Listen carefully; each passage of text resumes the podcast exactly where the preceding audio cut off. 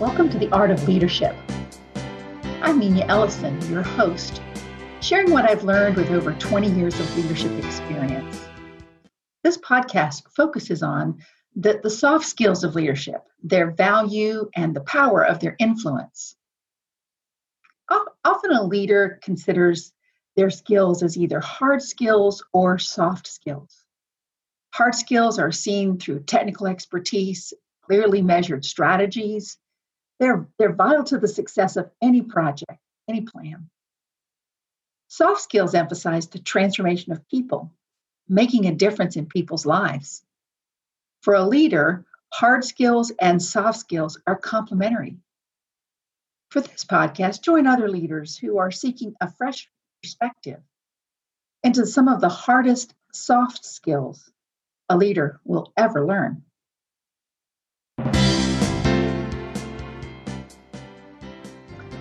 Of the ways to advance your growth as a leader, as I've advanced my own, is to work with a coach.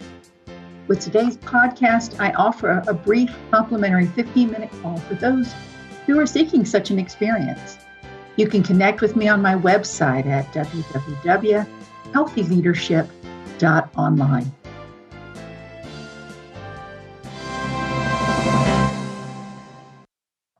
The soft skill that we're going to discuss today is, is courage. Perhaps you've never thought of courage as being a, a skill that can be learned or developed. It can. And in today's world, for you and for me, increasingly, our skills as courageous leaders are essential.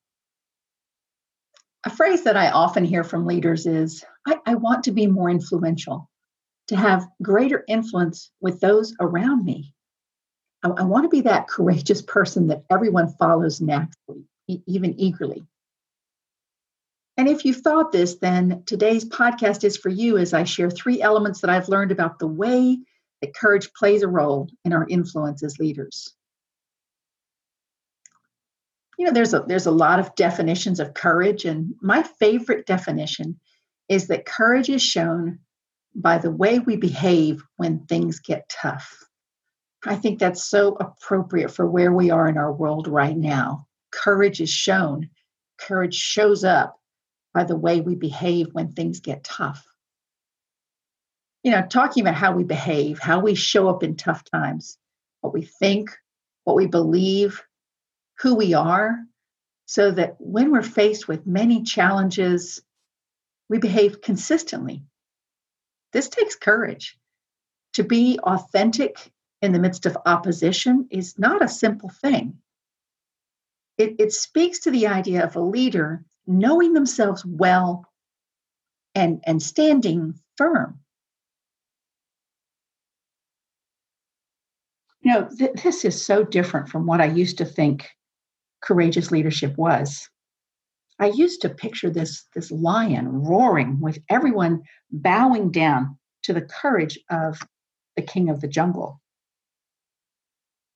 I'm not, I'm not saying that a lion isn't courageous. But I think we could go deeper. I mean, if we all had to be lions to be courageous, either courage would be absence, absent when, when a lion wasn't present, or there would be those who would be pretending to be lions in the hopes that their actions would be enough.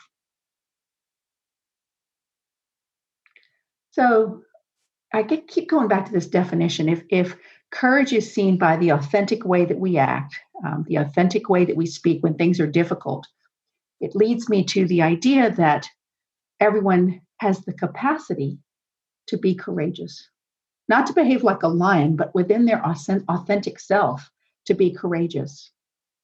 Around the 1970s, a phrase that popped up in the English language and, and gained momentum was fake it till you make it you know, when, when facing challenges that require courage, I, I think this particular phrase has some real potential to deliver a deceptive message about how we become courageous leaders. The idea of faking it till you make it is actually in opposition of the definition that I've been sharing of courage, where it's connected to authenticity. I, I think it's impossible to fake courage until you make it. So here, here's the heart of what I'm, I'm sharing about being a courageous leader if we desire courageous leadership, we have to know ourselves, we have to know our strengths, we have to be ready to be authentic to who we are so that when things get difficult, we find the courage to be consistent. You know, I mentioned there's three things that I've been learning about courage, and I wanted to share them with you today. The first thing is, is that courage is a leader's choice. Uh, Brené Brown, who's been studying leadership for over 20 years, puts it this way She says, You can choose courage or you can choose comfort, but you can't choose both. If courage is something we choose, then again, it, it leads to this idea that there's a decision making quality about it. It's, it's like when we choose to eat a healthy meal, it begins with the idea of wanting the healthy meal. And then there's a lot of other steps involved before the meal is on the plate and in front of us. And, and really, with the, the risk of oversimplifying, I see this same process when we choose courage. We choose that we want to be courageous, we want to be authentic, but then there's steps that we have to plan, there's steps we have to think about that we need to be willing to take as we walk through the difficult things we're facing, as we walk through these um, these challenging times, so that our true selves can come forward. So the biggest step that we take that that first step is to be honest with ourselves of what we're fearful of. You know, acknowledging those things that keep us from choosing courage. I think a lie that we often believe is that we have to completely change who we are. We have to completely change who we are to be to be fearless. And I, I don't think that's true. I don't think courage comes when we finally figure out how to wear a mask so that our truth self is hidden. You know, even with a mask on, fears are present. Seth Godin, one of the original dot com executives, frames it this way is that we learn to embrace our fears as in a dance. We learn to dance with our fears. They're there and we learn to, to manage them.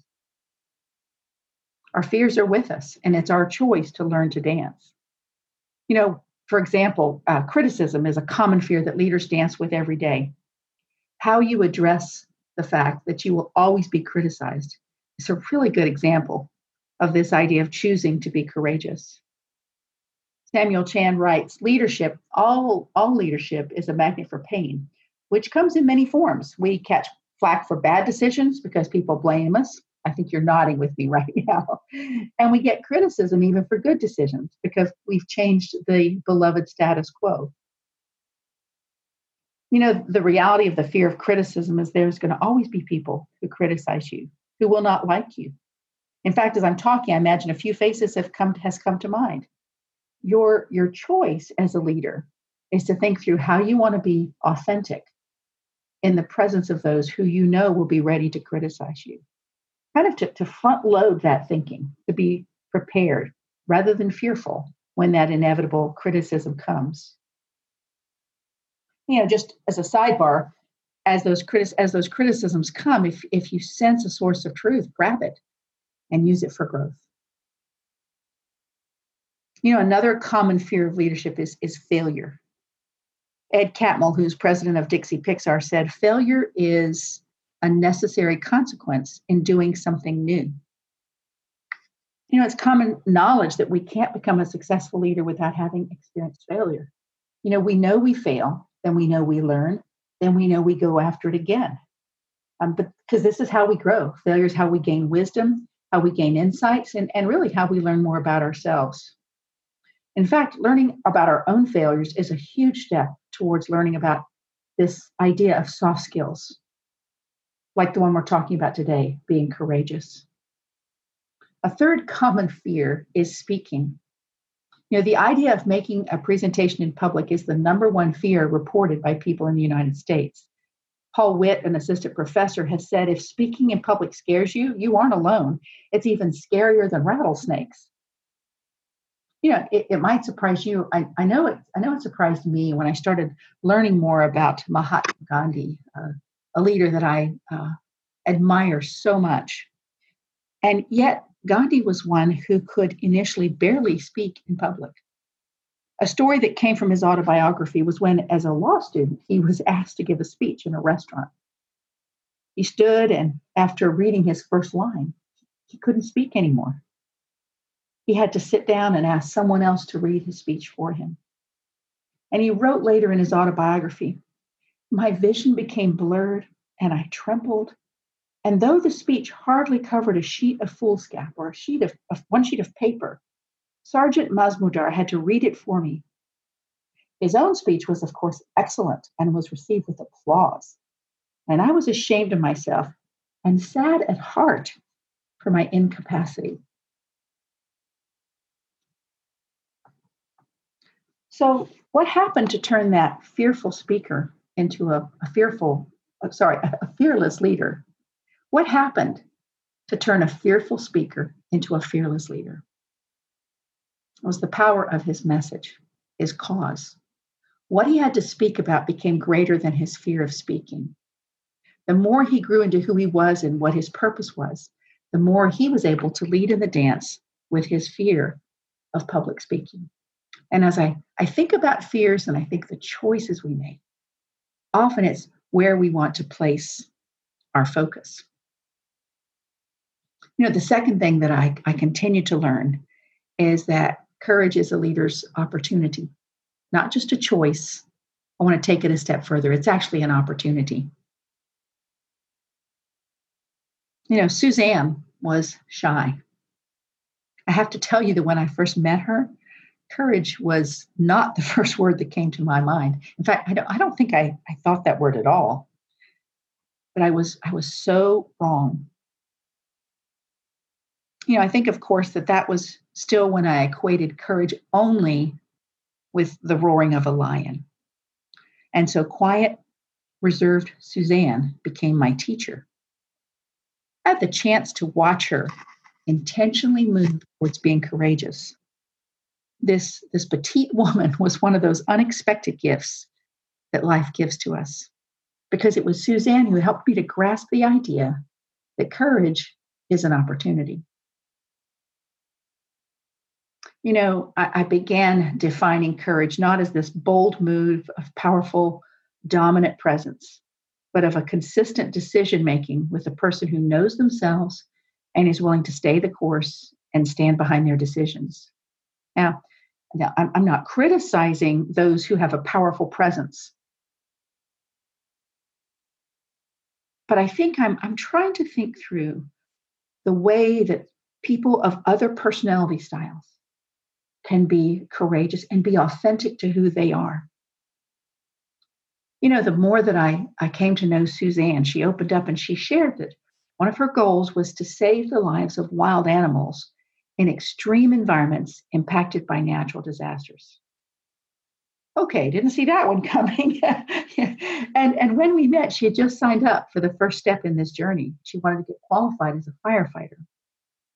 And as her experience as a firefighter grew, not only did she start communicating with a new level of confidence, but those of us who knew her were starting to look at her through a different lens. Now, she was still quiet, she was still shy, she was still reserved.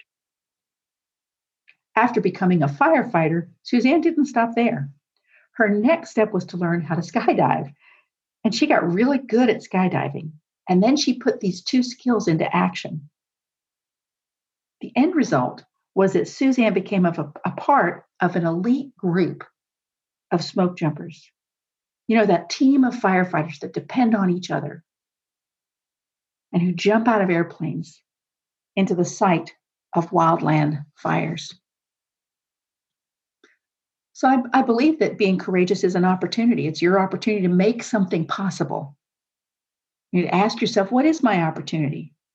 You know, when I think back to Suzanne, there's two things that really struck me that I learned from her. The first one is when you're thinking about being courageous as an opportunity, there is a step to be taken in seeking qualifications that you need. You know, for Suzanne, it was firefighting and then sky jumping. You know, I, I remember when I was working on my doctorate, and oh, it was not easy. And um, oftentimes I would start thinking, what am I doing, particularly late at night? I don't know about you, but like 2 a.m. when I'm still working on a project or a paper and everyone else is asleep, I, I start thinking, what am I doing? Why am I doing this? No one's making me do this. But deep inside, I knew that I wanted to learn this set of skills because I believed it would help my life purpose of serving others. Grabbing that opportunity. The second way that I think being courageous is an opportunity is developing meaningful relationships, partnering with those you trust. I mean, I can't think of anything more that Suzanne could trust than jumping out of an airplane with someone to go into a fire. But this idea that our journey can only happen in partnership, it, yeah, it has to begin with us, but truly it can only continue, it can only grow in partnership with other great people and with great teams. You know, the third element that I continue to learn about courage is that courage defines a leader. Last year, I was in a leadership conference, and randomly, I sat next to someone from Nairobi, Kenya. Nairobi is where I was born, and so we got into a great conversation about things that were happening in Kenya. And then I asked her, Have you ever heard of Charles Mully? I had just seen the movie Mully, and so I was so interested to talk to someone who lived not far from where he lived. And she answered immediately. And she began to share of his influence on her life and on the lives of her community. Mully had gone from being an abandoned child himself to founding the largest children's rescue, rehab, and development organization in the continent of Africa. You know, my new friend said, Yes, I, I support his work. And then she went on to say that Mully and his wife, since the 1980s, had rescued over 23,000 abandoned children quite a dramatic story. And I can think of others when I, I consider this idea of being defined by being a courageous leader. You know, I think of Helen Keller, who changed society's treatment of those who, are, who were deaf. I think of Martin Luther King standing as a leader in the civil rights movement. You might have kind of blanked out on me in this point. You know, here I am talking about global leaders, and, and I might have lost you, you know, thinking, what do I have in common with them? And I, I thought the same thing. Sometimes when I'm around those who are such powerful, such uh, defined, courageous leaders, I start thinking, what can I have in common with them? So I started studying the lives of some of these leaders who are really defined by their courage. And I saw, first of all, that these people were human beings, flawed and fearful, just like you and just like me. And then I saw that there wasn't just one life changing moment that defined them. It was this continual flow in their lives, adding to awareness and to the belief that they can make a difference. And the third thing as I studied these leaders was that they consistently represented who they were, what they believed, and they were authentic in both good times and really difficult times. this sounds like I'm back to my definition again. You know, how, how we show up when things get tough.